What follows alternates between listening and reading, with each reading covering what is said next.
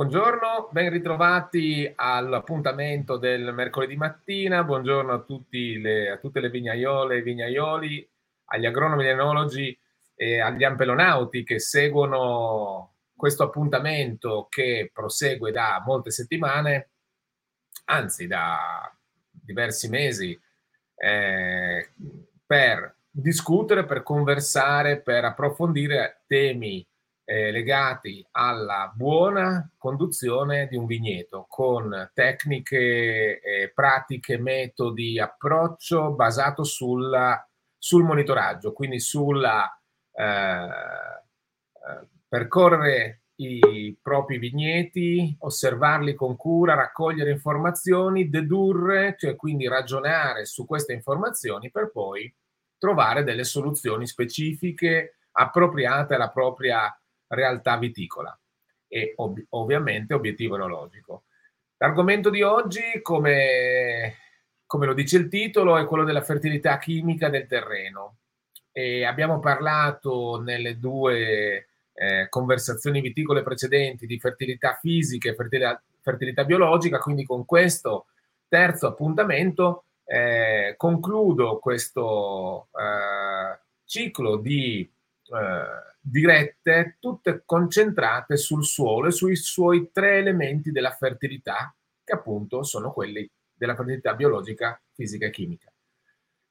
Oggi ovviamente con i due ospiti di rilievo che ringrazio fin d'ora per essersi resi disponibili alla, eh, a, a, dare, a condividere la loro uh, lunga esperienza nella uh, nutrizione e nella comprensione degli equilibri eh, soprattutto nutrizionali, nutritivi di, degli elementi nutritivi di, della vite in particolare, perché ci permetteranno di andare a rispondere ad alcune, eh, il più possibile alle domande che abbiamo messo sul, sul tavolo, che sono tutte molto eh, pratiche, utili, eh, molto importanti per ragionare su una eh, su qualcosa che interessa a tutti, nel senso la vite ogni anno asporta un certo quantitativo di elementi nutritivi e eh, devo pormi la domanda se e quando devo ripristinarli.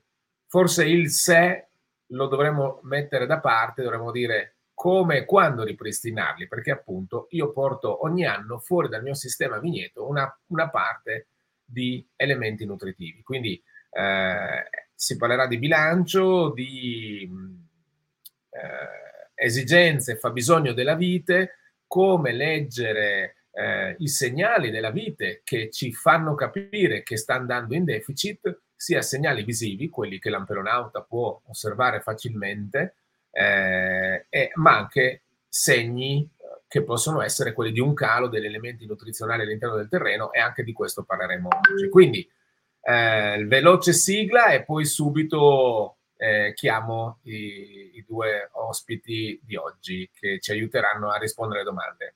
A tra poco.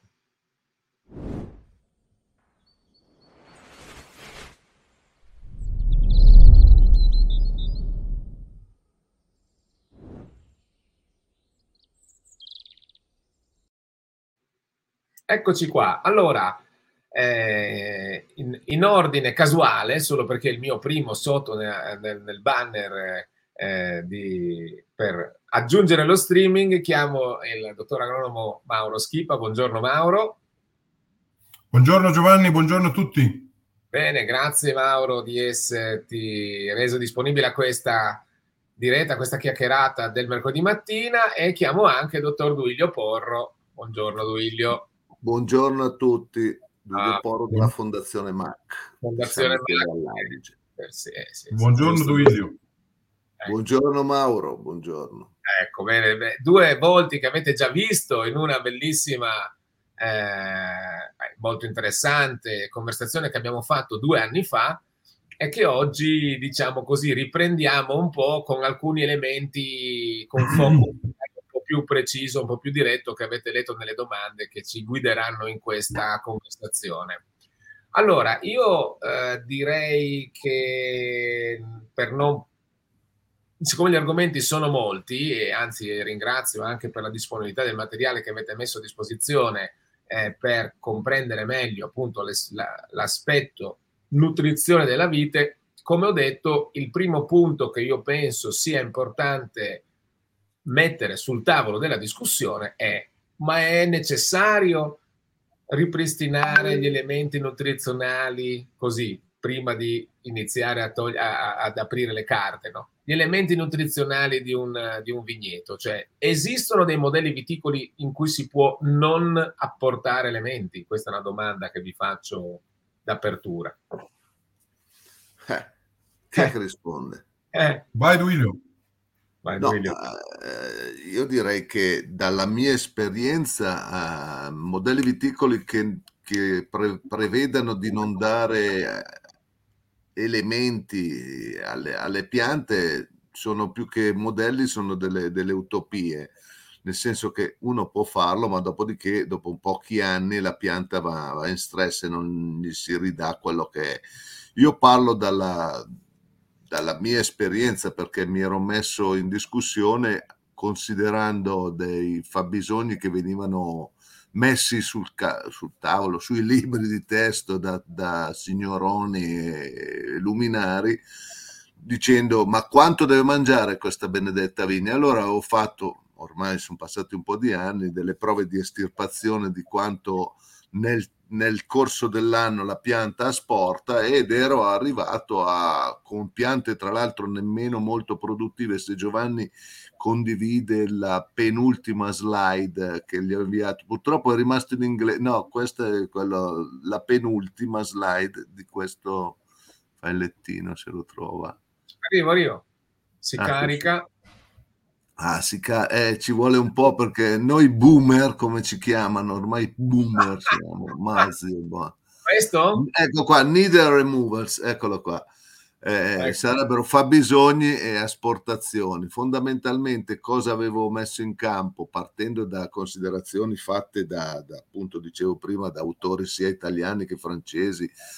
Io avevo estirpato delle piante di Cabernet Sauvignon eh, di... Eh, 15 anni di età ed ero andato ad indagare quanto eh, erano questi 11 elementi della, appunto, che servono alla pianta, ma poi ce ne sono anche altri, ma i fondamentali, fonda, eh, quindi azoto, fosforo, potassio, calcio, magnesio e zolfo per quanto riguarda i macroelementi e per i microelementi ferro, manganese, borro, rame e zinco quanto viene accumulato all'interno della, del totale della pianta e quanto viene asportato solo dalle parti annuali, che è quello che poi effettivamente la pianta deve restituire. Adesso, lasciando stare tutti i conti, erano, diciamo, sono, parlano di dati reali, cioè sono 36 piante stirpate, non è poco. E arriviamo a definire che per una Cabernet era di 80 quintali ad ettaro, quindi una produzione di tutto rispetto, ma non eccessiva, almeno 40 kg di azoto nella parte annuale, asportazioni annue, voi vedete, dobbiamo dargliene, dobbiamo restituirgliene. 11 kg in termini di P2O5, eh, quindi di fosforo, unità di fosforo, 65 di potassio, 17 di magnesio e circa 8 di zolfo come SO3. Parlo di, di, calcio 83, mentre autori illustri parlavano di 400 kg, ma nessuno dà del calcio. E io non ne parlo, nel senso che non dico di, di ricompensare con calcio, anche perché normalmente i nostri suoli in Italia, ma un po' ovunque, sono in continua trasformazione, questa è la prima considerazione. E eh, il calcare presente nel suolo si, eh, si evolve e viene rilasciato annualmente, mentre gli altri elementi devono essere riforniti alla pianta, altrimenti, come dicevo prima, puoi farlo un anno, due, al terzo comincia a non sintetizzare più, soprattutto a non fotosintetizzare bene la pianta, quindi non fa tutte quelle che sono le, le, i processi fisiologici e biochimici che portano ai risultati di performance importanti. Per cui arome, zucchero e quant'altro, e via via via via via proteine. Per cui almeno questi elementi dobbiamo darli. Allora sorge la domanda, ma come e poi tutto uguale. Qua è una prova fatta su Cabernet, ma ci sono asportazioni diverse in funzione delle diverse varietà e soprattutto in funzione dei diversi obiettivi enologici, poi lo vedremo. Sì. Questa è la prima pillola che, che diamo, poi Giovanni gestisce sì. come vuole. Ecco. No, allora, no, no, questa... di avere un po' dato un quadro, poi dopo per chi è più interessato possiamo entrare nel dettaglio, ma non voglio rubare spazio anche al collega Mauro Schippa, che mi ha dato del lei, ma ci conosciamo benissimo. Ma che del lei? Sì, prima mi ha detto buongiorno. Vabbè, buongiorno a tutti buongiorno. di Radio Freccia, qua, Radio Freccia Bigot. Va bene, allora, siete sempre forti. Allora, allora eh, eh, no, questo è il primo gancio no, che, ci fa, che ci fa Eduilio e secondo me già bello, un bel gancio no, che stende, nel senso ci sono dei numeri tuoi e di molti altri mm-hmm. autori che nel mondo hanno estirpato, calcolato, fatto Francia, California, cioè, studi forti che ci dicono che ogni anno questo più o meno, ma le proporzioni non cambiano nel mondo di quanto viene asportato e, e, e diciamo dal terreno, da una vite, di cui una parte poi viene, esce dal sistema, una parte ritorna perché magari i tralci vengono macinati, una parte rimane lì come bagaglio. Però che cosa vediamo, secondo me, e questo, eh, seconda riflessione, che cosa si vede? Oltre in effetti alla parte aromatica, produttiva, zuccheri e altri composti dell'uva.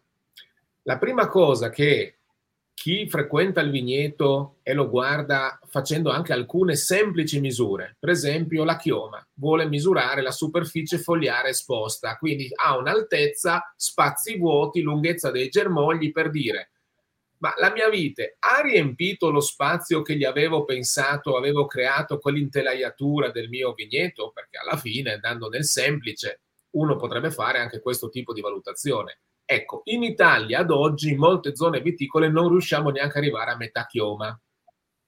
Mm. Allora, io penso che questo, questa è una profonda cioè, è una domanda che magari non riusciamo a rispondere in questa 45-48 minuti che ci rimangono, ma magari ci avviciniamo con qualche aspetto. Secondo me, eh, ma lascio anche voi ovviamente la vostra considerazione, cioè il fatto che una vite non riesce più a riempire la propria chioma vuol dire che c'è qualcosa che nel sistema nutrizionale per forza non sta funzionando e non possiamo dare solo la colpa tutta a un cambiamento climatico, del cambiamento mm. che anche quello avrà il suo ruolo, no? delle precipitazioni, del contenuto idrico del suolo. No? Ecco perché certo. dalle osservazioni si vede proprio che gestioni diverse, soprattutto, eh, ecco, forse il cambiamento climatico enfatizza queste differenze. Io penso che sia piuttosto questo, perché vigneti vicino, adesso ti lascio Mauro la considerazione assolutamente è, è, è, proprio di vedere viti che si sviluppano e viti che non si sviluppano. Allora, forse siamo alla resa dei conti del fatto, ma posso effettivamente anche fare a meno di, di pensare un po' più nello specifico alle esigenze nutrizionali della vite? Mauro. Ma guarda Giovanni, le tue considerazioni stimolano senz'altro a pensare al nuovo e a porci delle domande.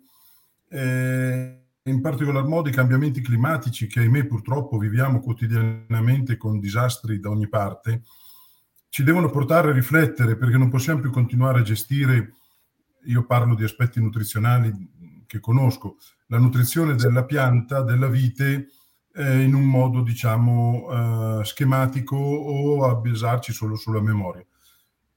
Quello che tu dici, eh, spesso in molte zone non si percepisce la necessità di eh, gestire la nutrizione in un modo accorto perché purtroppo in Italia ancora parzialmente vive un'affermazione secondo me non corretta che il vino buono deriva dalle viti che hanno sofferto la fame e la sete.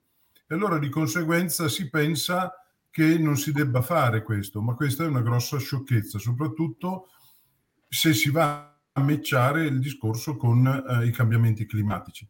I cambiamenti climatici, pensando a un'estate come è stata questa, come fa una pianta ad attivare la propria fabbrica metabolica che è data dalla superficie fogliare quando ha sopra la testa una temperatura media costante oltre 35 gradi.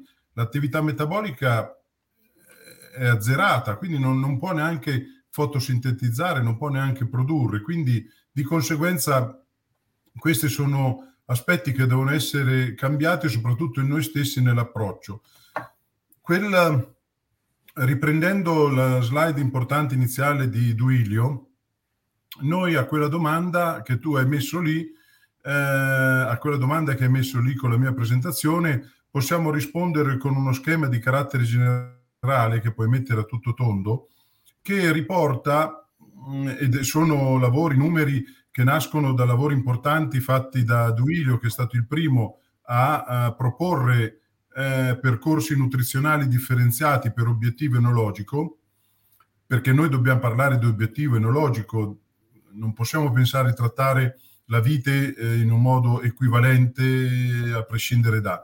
Quindi noi possiamo vedere che, ad esempio, in base a tipologie obiettivi enologici abbiamo, sulla base di potenziali produzioni, degli apporti totali orientativi partendo da una fertilità media che sarebbe bene dare alla pianta. Queste sono unità fertilizzanti principali, azoto, fosforo, potassio e magnesio, considerando appunto situazioni di media fertilità, considerando un apporto complessivo di unità fertilizzanti che può essere dato o con un granulare, offerta irrigazione, fogliare, però questo è una stima di carattere generale. Poi a seconda delle condizioni particolari si può anche ridurre o aumentare certi, certi, certi, certi numeri che sono riportati. Però il classico esempio, ad esempio, fra una base spumante eh, metodo Charmat o metodo classico, vediamo chiaramente come l'apporto di potassio è determinante proprio in funzione dell'obiettivo enologico. Se non voglio andare a eh, mortificare, offendere il vino finale metodo classico con un eccesso di, di, di, potassio che poi va a pregiudicare quella che è l'acidità, per dire. Quindi dobbiamo fare apporti inferiori. Ma perché lo Chardonnay mangia meno potassio? No, non è tanto quello è che noi dobbiamo apportare elementi nutritivi in funzione di un obiettivo enologico, non a prescindere da. Questa è un po' una sintesi che faccio io. Poi queste slide l'hai tutte. Mi permetto di, di, se posso, di dire due cose, visto che la, la, la tabellina nasce un po' dalla, dall'esperienza maturata dal sottoscritto e poi sviluppata meglio anche da voi e da, da Mauro in particolare. Non so, vedo Catarratto, altre cose tra l'altro saluto dalla trasmissione, ho visto personaggi illustri che tipo Renzo Peretto che mi permetto di salutare e altri vedo, mi fa piacere vedere Ciao, Renzo durante, durante questa diretta. Allora, questi non sono numeri che nascono così, nascono anche da esperienze di prove di fertilizzazione fatte per più anni, allora dove l'obiettivo enologico è fondamentale, per cui arrivare a dire che per una base spumante, un, vino che deve essere spumantizzato, non bisogna esagerare col potassio, nasce dall'esperienza perché avevamo prove di fertilizzazione che mettevano in campo dosi variabili sia di azoto, che sappiamo che ha un ruolo fondamentale per lo sviluppo di sostanze aromatiche, soprattutto primarie, diciamolo, e il potassio che invece va a avere tutto un altro quadro all'interno di un vino. Se noi superiamo le 50 unità per quanto riguarda un vino base spumante, andiamo a, a modificare quella che è la conservabilità del vino perché alteriamo il pH, alteriamo quella che è l'acidità di, di, di, dello spumante che è necessaria, deve rimanere piuttosto alta. Se non andiamo a salificare apportando tantissimo potassio, cosa succede? Che si, il malico viene, si lega al potassio, viene bruciato e quindi praticamente eh, il vino non rimane conservabile nel tempo, per cui si innalza il pH. Ecco, per i vini invece un po' più strutturati o nel tempo, invece il ruolo del potassio è importante. In un'annata come questa, dove lo dico, eh, forse eh, la, la, difficoltà, diversamente da altre annate dove abbiamo tante, tanta disponibilità idrica o tante piogge, quest'anno ha piovuto pochissimo, probabilmente le problematiche più elevate sono legate appunto alla disponibilità e alla sorbibilità del potassio. Per cui la butto lì, non so se sono mie considerazioni o sono cose che sono state viste non solo a livello di eh, eventuali carenze che si possono notare in campo, ma anche a livello di vini ottenibili. Qua vorrei chiedere agli enologi se il pH rimane un po' più basso, per cui potremmo ottenere dei vini che sono anche tendenzialmente, la, la butto lì, interessanti nella, nella vintage 2022. Ma allora, tra l'altro adesso ci sono ovviamente già i primi dati, sia ovviamente dei risultati di, dei mosti e dei primi vini che hanno finito di fermentare, e sicuramente l'annata, le temperature hanno contribuito a eh, cambiare il quadro acido, soprattutto per uso e perché per eh, degradazione dell'acido malico che in vendemmia è stato mediamente molto basso, questo ha fatto sì che la componente acida globale sia inferiore, quindi le acidità totali in acido tartarico sono più basse. Il potassio, qualche primo elemento così tracciato nei mosti, quindi prima che avvenga la fermentazione, le precipitazioni di potassio, quindi alla no, massa raccolta, mostrano in effetti nelle zone in cui le precipitazioni sono state quasi completamente assenti o veramente poco presenti dei livelli inferiori. No? Quindi eh, quello che dicevi, mm-hmm. alla, è, è, quello da andare a guardare con attenzione, facendo attenzione a quello che ho detto, nel senso il potassio lo dobbiamo misurare sul mosto prima della fermentazione, perché poi questo reagendo no, nella, nella nella combinazione con l'acido tartarico e altre componenti comunque si salifica, ne perdo una parte e la mia quantificazione non sarà più quella reale. Allora, riprendiamo la, la, la, questa strada della, eh, di quanto Mauro è, è, ci ha messo a disposizione, ma sulla base di dati, di, tra l'altro come vedete di, di varie esperienze in Italia no? che Duilio ha, ha, ha fatto nella, con varie prove sperimentali, quindi è un mix questo che si vede di, eh sì. di esigenze nutrizionali.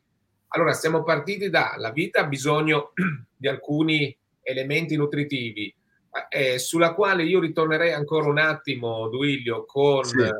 con quanto mi avevi fatto vedere proprio così come... Eh, mm, Ah, eh, tu dici commentando questo, eh, allora questo qua descrive fondamentalmente un, una differenza notevole. Ah sì, ecco. ah, il, il, problema è, è, è, vedere quando ne ha bisogno la pianta. Allora qua è rimasto in inglese, ma abbiamo dalla, il ciclo vegetativo dalla bud burst, che è la schiusura gemme, fino a caduta foglia, il leaf fall. No?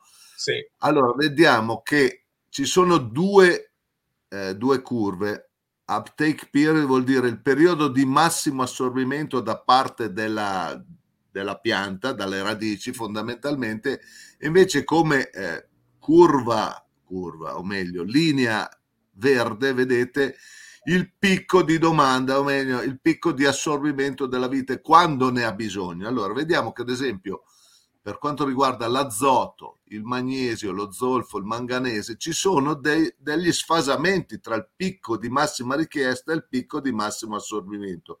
Questo cosa vuol dire? Che la pianta ne ha bisogno all'inizio, ma non è in grado di assorbirlo.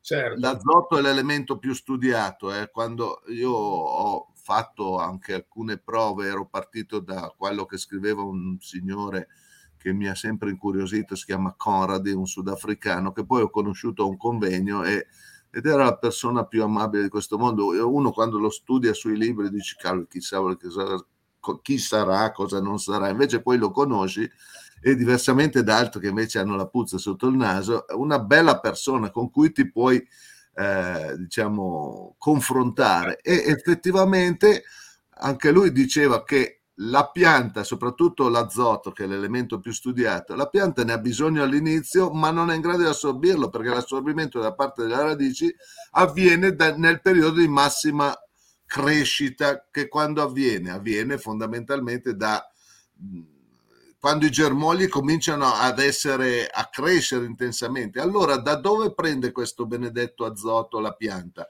Dalle riserve che ha costituito l'anno precedente. Quindi noi dobbiamo favorire che la pianta mandi a, come segnali l'azoto adesso nella fase di caduta foglie, prima della caduta foglie, che lo mandi a stoccarlo in modo tale che possa ripartire.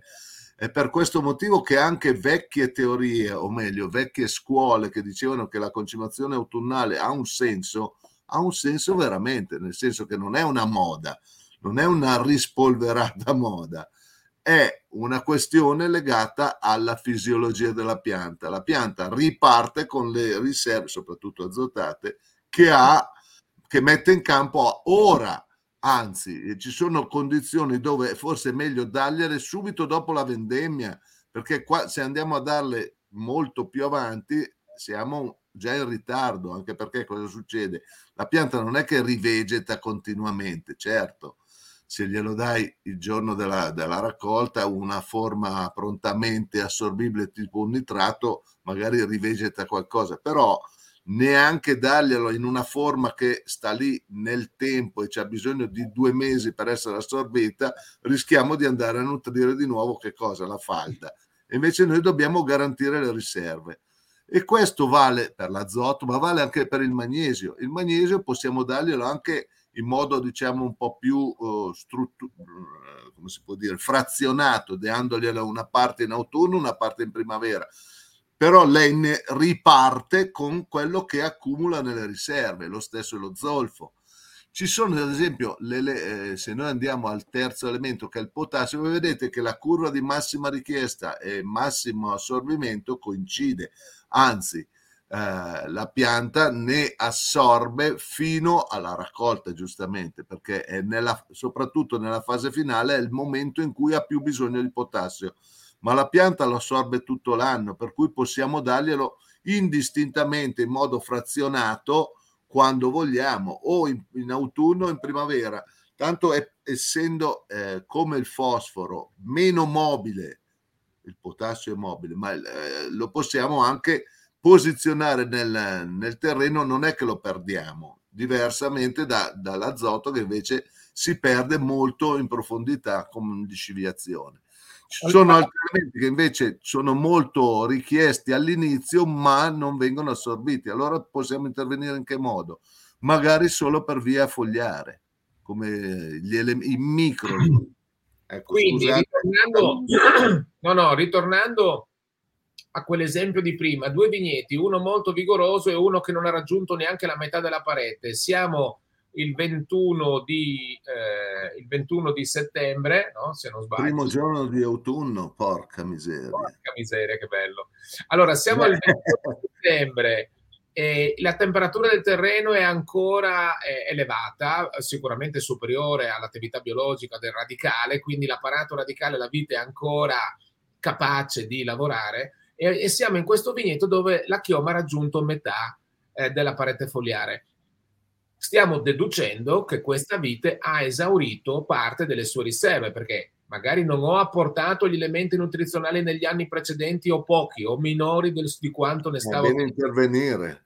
La pianta ha sofferto dalle temperature, quindi è andata in blocco, come diceva Mauro, no? blocco metabolico certo. sintetico per un lungo periodo.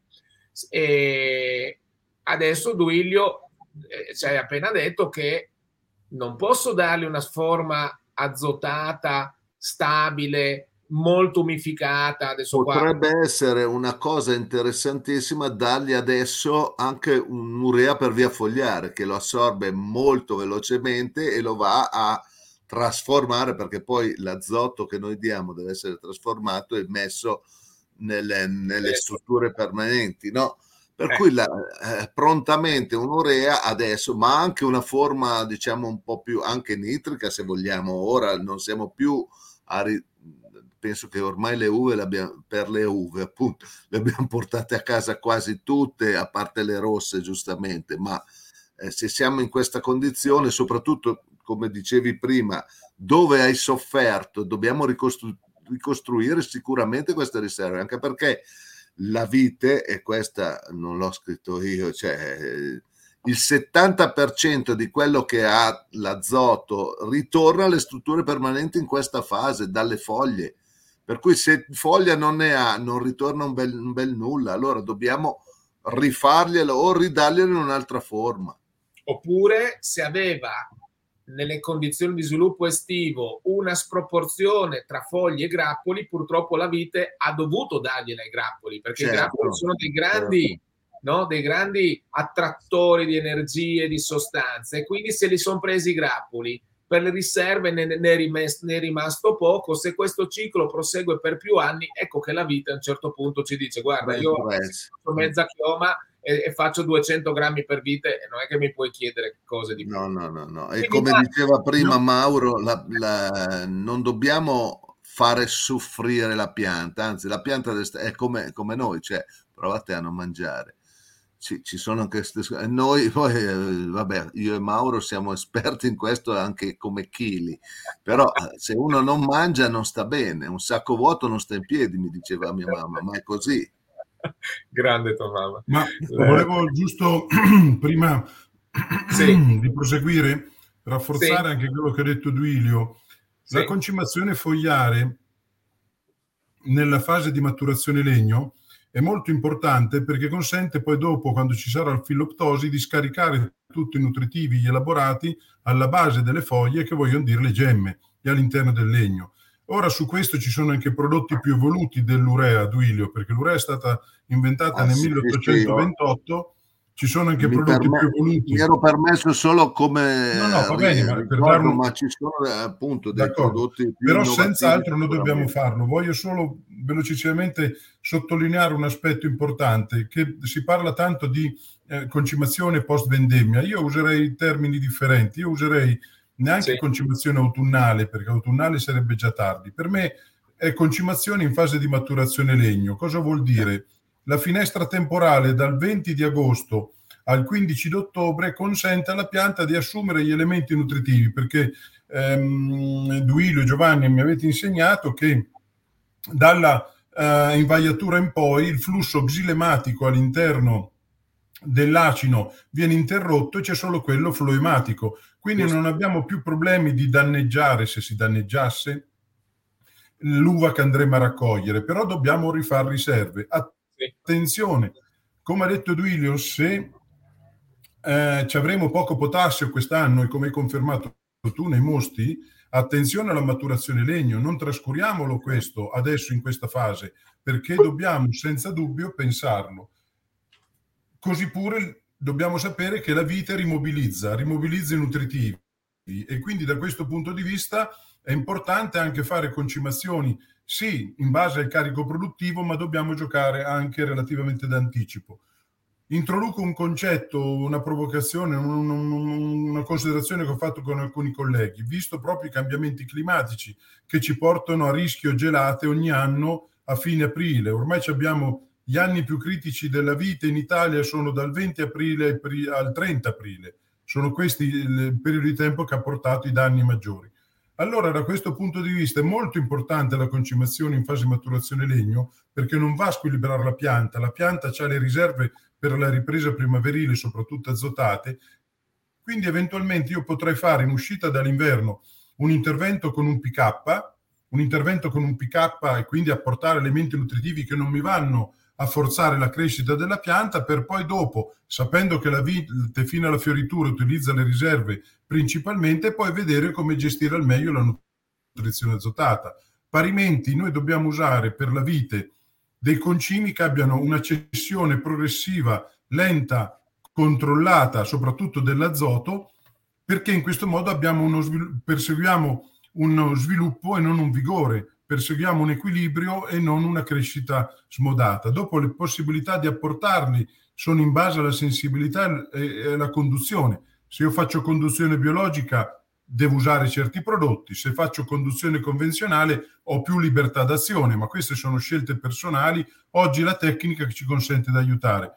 Giovanni, se vuoi proseguire con quello, si entra sui prodotti pensando a una conduzione più biologica o comunque di apporto di organico.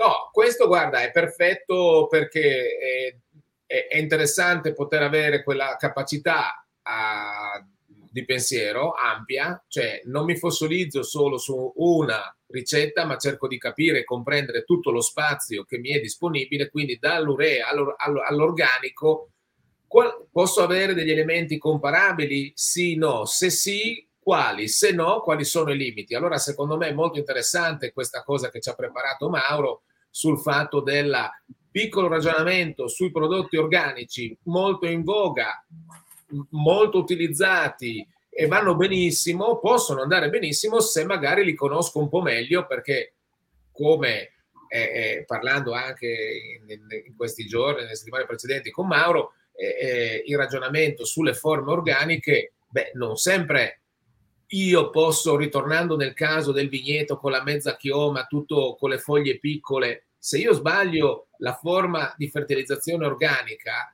eh, magari a quel vigneto io non gli sto facendo nessun beneficio neanche lontanamente, neanche nel lungo periodo, no Mauro? Anzi, potresti sottrarre fertilità azotata. E, e, e, ed è proprio lì che vorrei anche arrivare perché secondo me è una realtà molto frequente eh, se pensiamo all'incorporamento dei residui vegetali secchi che si sono prodotti durante la stagione. E allora lì ti lascio adesso qualche minuto a te, Mauro. Sì, se puoi andare avanti per favore. Ecco, io mi fermerei un attimo qua, è molto importante. L'affermazione sì. iniziale che faccio qual è? È quella che noi, purtroppo, ahimè, parlo noi come operatori nel settore eh, agronomico a tutto tondo, spesso leggiamo più i depliant, sentiamo più le voci di sirene che leggere le etichette dei concimi. Noi dobbiamo sapere che la promessa tecnico-commerciale, quando acquisto un fertilizzante, che sia concime, ammendante, correttivo, quello che è, è nell'etichetta di legge. Perché? Perché l'etichetta di legge riporta dei contenuti che danno un'indicazione di come era il prodotto, di come è nato il prodotto e l'obbligo del produttore di rispettarli. Quindi io compro qualcosa che c'è scritto. Parlando di materiale organico, noi dobbiamo partire dal fatto che l'analisi principale determina il carbonio organico totale, il carbonio organico totale è un dato oggettivo, moltiplicato per due, come dice la legge, misuriamo il contenuto di sostanze organiche in peso su peso di un uh, concime, di un ammendante, quindi se ho 25% di carbonio organico ho il 50% di sostanza organica, quindi do 50 kg ogni 100 kg di prodotto che distribuisco. Perfetto. Questo è un dato assoluto, però non mi dice assolutamente la qualità di questo materiale organico. Un'analisi ulteriore che prevede la normativa, la legge e su certi eh, fertilizzanti obbligatorio è la determinazione del carbonio organico estraibile che vedete dalla figura è quota parte del carbonio organico totale. Che cosa vuol dire carbonio organico estraibile? Vuol dire che è il carbonio organico che può essere umificato. Semplifico perché poi non so dirlo anche in modo più eh, scientifico e quindi conseguentemente è la qualità. Per differenza c'ho l'osso, l'osso della bistecca che diamo al cane, cioè il carbonio organico non modificabile. Un'altra analisi determinante che deve essere fatta per qualificare il prodotto, che certi fertilizzanti hanno l'obbligo di riportare in etichetta, è il carbonio organico umificato, umico e fulvico, con la sigla CHAFA, vedete verde, che è quota parte del carbonio organico estraibile il quale quota parte del carbonio organico totale. Quindi alla fin dei conti, se io voglio usare un materiale umificato, deve avere la percentuale di carbonio organico umificato più alta possibile. La differenza è carbonio non umificato, potenzialmente umificabile, che nel tempo potrà trasformarsi in humus. Ma questo è un discorso che si potrà vedere. Vai avanti, scusa Giovanni, sì. se do ecco degli ordini così.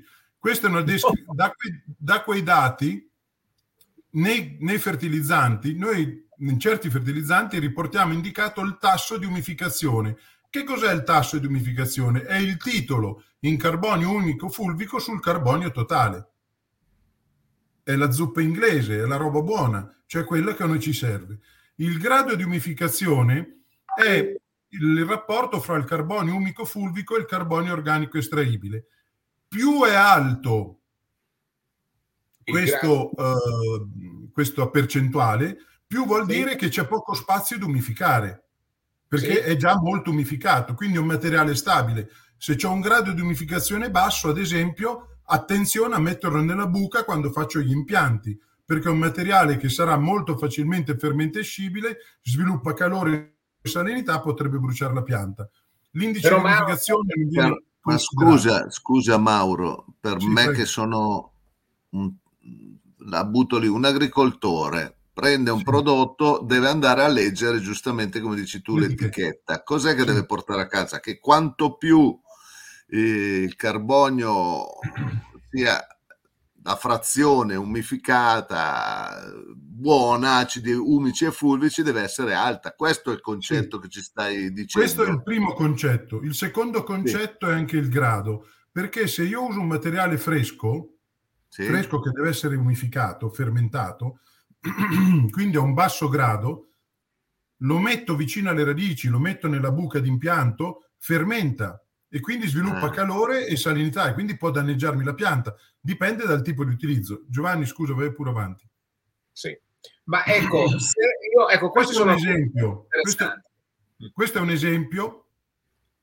Innanzitutto, con il discorso dell'agricoltura circolare, il recupero mm. di tutto quello che si può, nei materiali eh, che vengono usati, distribuiti al terreno, granulari, pellettati, è difficile che il tasso sia superiore al 25-26%, il contenuto di sostanze umiche. Viceversa, nei materiali liquidi, estratti umici liquidi puri, possiamo superarlo, ma adesso stiamo parlando di materiale che si distribuisce in quantità superiore ai 100 kg ettaro, tanto per capirci. Sì, sì. Allora, abbiamo due esempi. Noi abbiamo il primo formulato che ha un 35 di, di TOC, di carbonio organico totale, il secondo 26. Quindi uno dice, caspita, io prendo il primo perché c'ha più sostanza organica rispetto al secondo. Attenzione, il primo c'ha più sostanza organica, ma c'ha solo un HR, un tasso del 15%, come si vede no? in alto a destra. Il secondo ha un 25%. Quindi che cosa vuol dire? Poi dopo uno c'ha un TEC, il primo dell'8, il secondo 16. Quindi potenzialmente il secondo ha anche più possibilità di fare di fare humus. Quindi ecco, noi dobbiamo leggere l'etichetta, dobbiamo darne un valore. Quanto mi costa quel ferti- quell'ammendante che mi propongono? 240 euro la tonnellata. Benissimo. Io faccio 240 euro diviso il contenuto di sostanze umiche, ho il valore per sostanza umica. E quindi posso andare a comparare il prodotto A con il prodotto B. Vai pure avanti, Giovanni. Sì, ecco, forza, poi se Messi li prenderà. No, questi ragionamenti valgono anche per un compost fatto o letame, un compost che cioè tutto no, ciò tutti, che... tutti i prodotti organici, tutti i prodotti eh. organici. No, anche per... il compost territoriale che uno si può fare a casa, perché quando perché c'è la maturazione... prendere questi dati con un compost Come fatto a casa? Dove li prende i dati del Tocket Stack? Eh, eh, vai pure avanti, vai pure avanti. Gio. Sì. Allora, la legge dice e vi invito a prendere queste leggi, per ogni tipologia, per ogni prodotto ci deve essere la denominazione del tipo che è il nome tecnico del formulato. Non esiste letame a prescindere da, ci sono tipologie diverse e quindi ognuna di queste corrisponde a un modo di preparazione e corrisponde nella colonna 6 gli elementi che devono essere dichiarati in etichetta. Vai avanti. Ad esempio, nel modo di preparazione, qua ci sono cinque denominazioni di materiali organici agevolmente reperibili sul mercato. Sono quelli più diffusi, il resto è poesia, eh? Il resto è poesia. Quello più diffuso in genere è letame. Viene detto nella legge, scusate se sono un po' pesante, viene letto nella legge sono deiezioni animali eventualmente miscelate alla lettiera o comunque materiali vegetali al fine di migliorarne le caratteristiche fisiche. Quindi qua parla di miscelazione fisica, non parla di processi di maturazione, trasformazione. Uh-huh. Leggiamo l'etame essiccato, che è due righe sotto. Prodotto ottenuto dall'essiccamento e trasformazione di deiezioni animali con o senza lettiera. Qua fa intendere che c'è un processo di umificazione. Se vediamo l'ammendante compostato misto, mm. viene proprio specificato che nei materiali che possono essere riutilizzati in termini di circular economy, come si dice per chi ha studiato, indica specificatamente il fatto che ci deve essere trasformazione, umificazione. Ammendante vegetale semplice non compostato, lo dice lui stesso, prodotto non fermentato a base di cortegge, materiali vegetali, sanse, pule, bucce, con esclusione di alghe e altre piante marine. Ecco, se uno usasse un ammendante vegetale semplice non compostato, che è tra quelli anche che sono in più commercio a più basso prezzo, quindi più appetibili, in un vigneto che ha un po' le orecchie piegate, come dicevi tu Giovanni, non ha fatto parete, sì, sì. vuol dire che questo va a sottrarre fertilità azotata perché per trasformarsi ha bisogno di mangiare. Quindi attenzione cosa usiamo. Gio, vai avanti. Sì, ah, scusa, anche, anche, nell'esempio precedente, quello con un, con un grado di umificazione basso usa dell'azoto per finire i processi di umificazione? Parzialmente sì, parzialmente sì. sì. Ok. Vai pure avanti, queste sono valutazioni che ho già detto prima, perderemo tempo. Ecco. Correggio l'ammendame, ammendante. Grazie, grazie. allora, queste che vedete in questa tabella, che sembra molto complicata ma è molto banale, ci fa vedere in base a riferimenti di legge, che uno va in legge e ci sono gli allegati con i vari sottoparagrafi ed è specificato tutto, cosa sono le tabelline rosse, eh, quei quadretti rossi che sono quelli obbligatori che deve essere scritto nell'etichetta. Eh, bravo. Quindi se io vado a vedere la colonna CHFA, la vedete? La colonna sì. CHFA, che sono sì. il carbonio cumico fulvico, io ho sì. obbligatorio che venga scritto in etichetta solo nell'ammendante compostato misto e nell'ammendante torboso composto. Sì. Però parimenti, se vado a leggere l'HR che è il tasso di umificazione, sì. quindi la percentuale di sostanze umiche sulla sostanza organica totale, ho l'obbligo di scriverlo solamente nell'etame essiccato. Sì.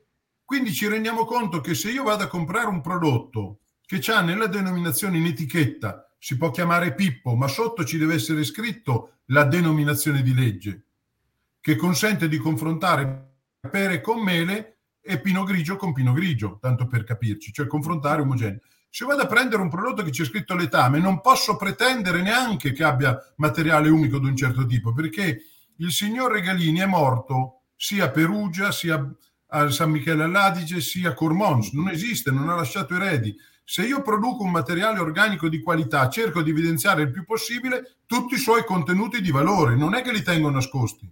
Non, mi riesco a spiegare? Ti sei spiegato, ti sei spiegato bene. Ecco. Andiamo e, avanti. Ed è anche interessante come sì. il carbonio organico totale tra un letame e un compostato misto, in uno espresso in tal quale, in uno sulla sostanza secca. Sì, però vabbè, queste sono finezze relative a un'espressione, perché certe volte uno legge un valore sulla sostanza secca 60, 70 e lo confronta con un 50 sul tal quale, ma però eh. porca miseria, bisogna che iniziamo a imparare a lavorare, non è che possiamo eh senza, dubbio, senza dubbio, se ci fosse possibilità di è come leggere 100 metri o 100 centimetri, 100 è sempre 100, ma la distanza è diversa. Eh, va bene, va bene, ok, ecco qua, vai. Qua ci sono degli esempi di contenuti di prodotti, di prodotti commerciali, sì. dove vengono riportati dei dati, come vedete il CHFA difficilmente supera l'8% in un prodotto, in un prodotto che si distribuisce in grande quantità nel terreno. Stai leggendo e, il compostato misto, quindi 6,3, 7, tal quale, o sì, 67. Sì. sì. Poi dopodiché c'è il coefficiente isoumico che ho riportato in rosso. Sì. Il coefficiente isoumico è un parametro tecnico che ci dice, fatto 100 la sostanza organica che apporto, quanta se ne trasformerà in tre anni in humus. Quindi un valore, un valore potenziale più il materiale umificato, più sarà alto il coefficiente isoumico. Ad esempio, nella penultima colonna, ammendante vegetale semplice non compostato, la certo. potenzialità che si trasforma in humus, io gli ho dato un 7%. Okay. E forse sono, sono stato anche generoso. Quindi ecco... È bassissima. Tu, eh vabbè, ma d'altro canto non c'è niente, lo butti nel terreno, se non c'è azoto non si trasforma, se non c'è azoto che trasforma eh, si mummifica, si perde, cioè dopo si, è come gli stocchi del mais che andiamo a certo. ritrovare. Cioè non, questi però, il coefficiente isomico non c'è scritto in legge, è una sensibilità dell'agronomo, del tecnico che lavora su questi argomenti. Ottimo. E Vai. allora, stiamo parlando di sostanza organica e prima abbiamo parlato di azoto disponibile. Vi chiedo quindi se io è la stessa, è, è, cioè come posso legare questi due grandi no. famiglie, perché uno è un ammendante e, e, sono questi, quindi qualcosa che apporto in grande quantità dove il ruolo principale è quello dell'humus, della sostanza della organica. Sostanza. Ok, ecco, vorrei arrivare devi a... Usare, devi comprare qualcosa che ci abbia indicato concime. L'eccezione conferma la regola, è l'etame essiccato, che è un concime organico azotato, ma ha un contenuto di azoto totale del 3%, quindi basso. Okay. Generalmente i concimi organici azotati che noi utilizziamo hanno dei contenuti che vanno dal 7 al 14. Più di 14 non può avere, perché il 14 è il contenuto massimo di sangue organico, di, scusa, di azoto organico che è nel sangue. Okay. Se vai avanti, successivamente, sì. qua noi le tipologie, le denominazioni, non sono i nomi di fantasia che si dice al mercato, denominazioni che corrispondono, come ho detto, modo di preparazione, titoli, parliamo in un modo preciso. Se voglio un concime organico a lento effetto, vado su cuoio torrefatto e cuoiattoli o cornunghia. Se voglio un concime organico con meno lento effetto, sangue secco o farina di carne. Se voglio e devo usarlo questa tipologia soprattutto in un contesto di conduzione biologica, vigneto con poca superficie fogliare, devo usare gelatina idrolizzata per uso agricolo. Perché? Perché è l'unico concime organico che prevede una percentuale di azoto organico solubile in acqua. Quindi ci rendiamo conto di più pronto effetto, di più pronto effetto. Vai pure avanti. Se voglio apportare sempre in termine organico degli azoto fosfatici, L'uniche scelte sono farine d'ossa o farine di carne di ossa, perché l'osso porta dentro il fosforo. Posso usare anche degli azotopotassici organici, sempre in un contesto di conduzione biologica, conduzione convenzionale, faccio quello che voglio. Sì. Borlanda essiccata, borlanda fluida. Se faccio fertirrigazione o usi fogliari, posso usare un sangue fluido, epitelio animale idrolizzato, carniccio fluido in sospensione. Il prodotto più nobile in fertirrigazione da usare è epitelio animale idrolizzato perché è più puro. Come fogliare o comunque in genere anche dato come concimazione liquida carniccio fluido in sospensione. Teniamo conto una cosa, io apporto azoto organico, la sua biodisponibilità dipende dalle condizioni microclimatiche e stagionali. Non è che ha una prontezza d'azione come un minerale, quindi dobbiamo sempre pensare che la sua risposta è una risposta nel tempo.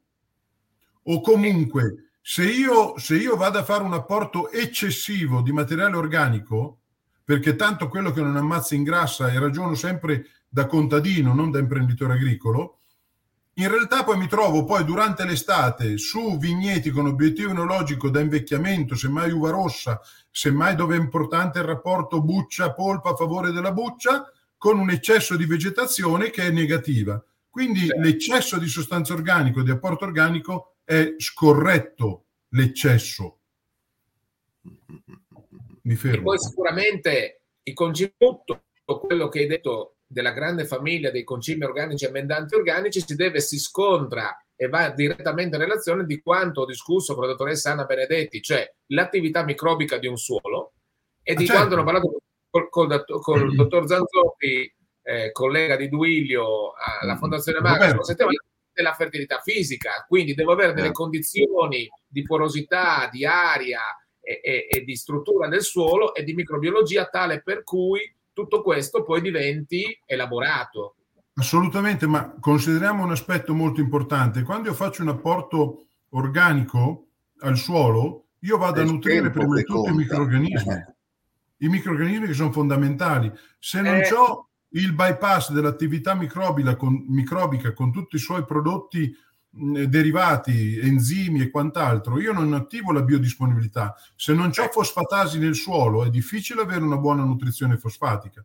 Quindi senza dubbio è un discorso di prospettiva che noi dobbiamo salvaguardare nel tempo, non può essere un apporto estemporaneo. Stanno costa troppo il minerale, do dell'organico ma da un organico... Ci vuole tempo però, 4, il problema è il tempo, è il tempo, è il tempo. Quanto tempo ci mette l'organico? Quanto tempo ci mette rispetto a un nitrico? Sono cose ah, che sì. dobbiamo chiarire. Tre, ci vuole circa, si dice in media tre anni e la biodisponibilità azotata di un organico, fatto, sento, fatto ad esempio che apporto 50, 60 kg di azoto organico totali, noi possiamo considerare nel primo anno un 30%, 30% e 30% circa, cioè quindi di quei 60 20 ogni che anno. viene messo a disposizione. Sì, che può essere messo a disposizione, però in ogni caso noi dobbiamo dare sistematicità, il nostro lavoro deve derivare da monitoraggio e sistematicità negli interventi.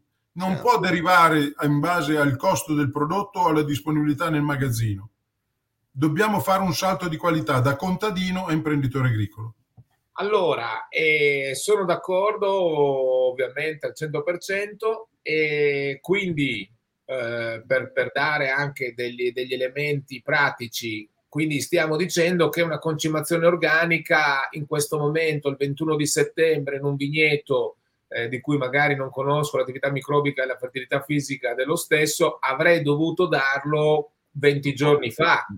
Sarebbe, sta- sarebbe, stato meglio averlo dato 20 giorni fa, però okay. c'è ancora tempo, lo puoi fare. L'importante okay. è incorporarlo, dare materiale organico in superficie è solo un modo per richiamare topi e mummificare la sostanza organica. Mm. Deve essere sempre incorporato okay. e tendenzialmente più il materiale è concentrato, più deve essere incorporato in superficie, massimo 20 centimetri di profondità. Allora, nei piani, nei PSR, in diversi, soprattutto i PSR, hanno obbligato, nelle misure che hanno adottato i viticoltori, a fare delle analisi del terreno obbligatorie. Quindi obbligatorio ogni X anni fare analisi del terreno perché è una pratica che, ci può, che dovrebbe dare delle informazioni. Purtroppo spesso queste analisi vengono lette in maniera eh, superficiale, eh, senza scendere nella qualità dell'analisi, ma ovvero, preso atto che era, erano buone superficialmente. Allora, se invece vogliamo leggerle in maniera diversa, un po' più approfondita, alcuni elementi, Mauro, che so che su cui hai sì. lavorato molti anni. Anche. Ma guarda, basta semplicemente rifarci anche alla stessa gazzetta ufficiale, vai pure avanti. La gazzetta ufficiale, no, no, torni indietro su quella, fermati lì. La Gazzetta Ufficiale riporta i metodi obbligatori. In Italia, a differenza di altri paesi, abbiamo metodi obbligatori. Se io agricoltore, imprenditore, voglio fare un'analisi del suolo perché mi serve per una verifica, una misura agroambientale o altro, non posso usare un metodo d'analisi qualsiasi. Sono scritti in legge. Se ho una contestazione, devo usare il metodo d'analisi in legge, che sono questi. Nella Gazzetta Ufficiale, oltretutto, sono riportate delle interpretazioni i laboratori a cui far fare le analisi, mm. c'è il eh, Silpalab, il sito, che è il laboratorio agropedologico, l'associazione, dove ci sono quelli pubblici e privati più qualificati. Uno può vedere e c'ha dei laboratori di riferimento. Vai Bene. avanti. Bene. Il campionamento è importante, non abbiamo tempo, ne parleremo, vai avanti. È importante perché questa è una foto dell'amico Matese dove ci, ci, fa vedere che in uno squadro piccolo io non posso andare a mescolare brodo e acini, cioè io devo proprio capire dove vado a campionare cosa faccio. Fare un campionamento di suolo che sia fatto un po' di quello vigoroso, un po' di quello non vigoroso, lo manda al laboratorio, alla fine c'è l'analisi di un, di un terreno che non esiste. Il campionamento deve essere sempre puntiforme. E eh, qua questo, si apre il concetto del precision, farming, del precision farming. Vai avanti. Eccolo. Questi sono i metodi d'analisi e i parametri che viene riportato in legge che devono essere utilizzati. Vai pure avanti, andiamo di corsa. Perché... Ecco, la tessitura. La tessitura è un parametro importante. Innanzitutto la tessitura deve essere fatta usando il triangolo tessiturale USDA e il metodo d'analisi USDA, perché se un laboratorio la fa usando il metodo che è previsto in legge della Società Internazionale di Scienze del Suolo, ti riporta una tessitura di tipo pedologico, non agronomico, che ha ah. dei valori differenti e quindi non possiamo andare a mettere quelle percentuali del, prese col metodo SIS nel triangolo USDA. Questo è un terreno, è un terreno franco-argilloso perché si interseca col 30, 35 di sabbia, 35 d'argilla, 30 di limo. È intuitivo, vai avanti. Dalla, dalla, tessitura ricavo già dei parametri idropedologici importanti, utili, relativi a peso specifico, permeabilità, capacità di campo, acqua disponibile. Quindi ci rendiamo conto come può essere utile nell'indirizzo e gestione dell'acqua. Vai. Assolutamente. A seconda poi della tessitura, posso immaginare se faccio micro irrigazione il cono, eh, la cipolla di bagnatura come si può impostare, quindi non esiste un'unica distanza, un unico passo, 50 centimetri per ogni vigneto, ogni terreno, perché su un terreno argilloso dovrò avere un passo più ampio e semmai una portata maggiore, su un terreno sabbioso un passo più stretto e una portata minore. Quindi se Vai. faccio un'ora in un terreno argilloso, praticamente ho bagnato i primi 7 centimetri. Sì, adesso, adesso non, non, tagliamo tutto così con l'accetta, forse no, anche qualche no. centimetro in più, però no, la sostanza è quella. No, ma è reale, reale. Qua ci fa vedere, ad esempio, una cosa interessante che è la, la risalità capillare. Adesso si parla molto di subirrigazione sui vigneti. Subirrigazione vuol dire mettere l'ala gocciolante sottoterra, ok? Perfetto. Sì. Io faccio un impianto di vigneto, metto l'ala gocciolante sotto e poi il primo anno il vigneto mi muore. Cazzo, ma c'avevo l'acqua, ma perché mi è morto? E per forza, se avevi un terreno sabbioso, la risalita capillare può andare su massimo 20 centimetri, tu lo metti a 30, la barbatella è sopra, non beve. Eh. Mi spiego? Quindi Chiaro. bisogna fare molta attenzione. I primi anni forse conviene avere l'ala gocciolante sopra. Di sicuro un'ala gocciolante in mezzo all'interfila. Fantozzi ha espresso un parere molto importante vedendo il film La corazzata Potionkin e quindi non lo sto a ripetere, però è una sciocchezza totale. Vai pure avanti. Eh, Dobbiamo andare di corsa perché il tempo corre. Vai, vai. Lo so, infatti. Allora, allora questo è molto importante. Sì. La sostanza organica, qual è il valore in base al terreno? Questa tabella brutta è ripresa dalla Gazzetta Ufficiale, non se l'ha inventata Pippo o Pluto. Non esiste un valore unico sopra il 2%, sotto il 2%. Qua vediamo è correlato il contenuto d'argilla e il valore di sostanza organica. Quindi un valore di, di sostanza organica del 2%, del 20 per 1000, potrebbe essere insufficiente in un terreno con molta argilla o poca argilla ed essere quasi sufficiente in un terreno con un 25% d'argilla. Sì. Quindi bisogna relativizzare. Poi, se vogliate, spiego perché sono fatte a curve.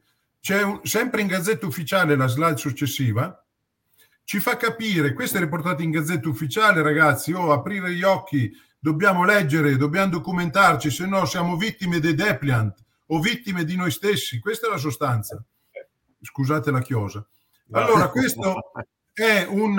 O fa le prediche, sembra un prete. Eh? Ma frequentandoti, frequentando, frequentandoti. Allora, eh sì. noi abbiamo l'argilla e sostanza organica, ma c'è anche il calcare, quindi c'è una lettura tridimensionale. Quindi è molto importante leggere i dati d'analisi del terreno in un modo, inter, in, in modo interconnesso. Vai pure avanti. Questa è una, una tabella di quelli che sono riportati spesso nei disciplinari di produzione, dà un'idea, ma non è questa la base su cui impostare, in base alle classi tessiturali, il valore, il valore della sostanza organica. Vai pure avanti, questa è, non, non abbiamo tempo. Eh, la CSC, la CSC governa le basi di scambio, quindi potassio e magnesio, che sono cruciali per la vite. Vai pure avanti non abbiamo tempo di approfondire, vai avanti, vai avanti.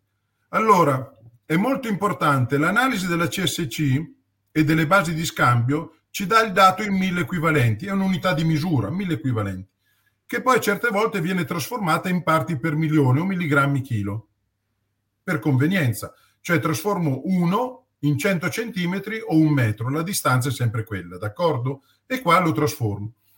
Spesso nei dati di analisi, attenzione tecnici, vengono riportate le ppm. Il rapporto delle basi ca- magnesio diviso potassio non è fatto col ppm, deve essere fatto il rapporto tra le basi in mille equivalenti, perché se no sbaglieremmo. Vai pure avanti. Bene. Vai avanti, vai avanti. Sì. Ecco, siamo qua. Alli- no, torni indietro. Fermati qua, scusami Giovanni. Sì.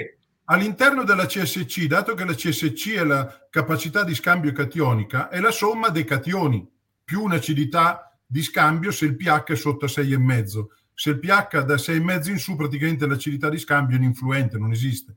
Allora, ma il potassio, eh, i nostri terreni, ma sono delle miniere di potassio, ne abbiamo da vendere. Non è vero, non è vero. Se ne abbiamo superiore al 5% sulla CSC totale è vero, se no non è vero. Non dobbiamo vivere di ovvietà, porca miseria. Andiamo avanti. Sono d'accordo. Bene. Questa è una tabella dalla FAO, non fatta da Pippo Pluto dell'industria dei venditori di concimi. È una tabella FAO dove ci dice, in base a potassio, magnesio e calcio, in base a tre tipologie di terreni, sabbiosi più o meno 5 CSC, medio impasto più o meno 15, argillosi più o meno 25, cos'è la soglia di sufficienza in ppm per i vari elementi?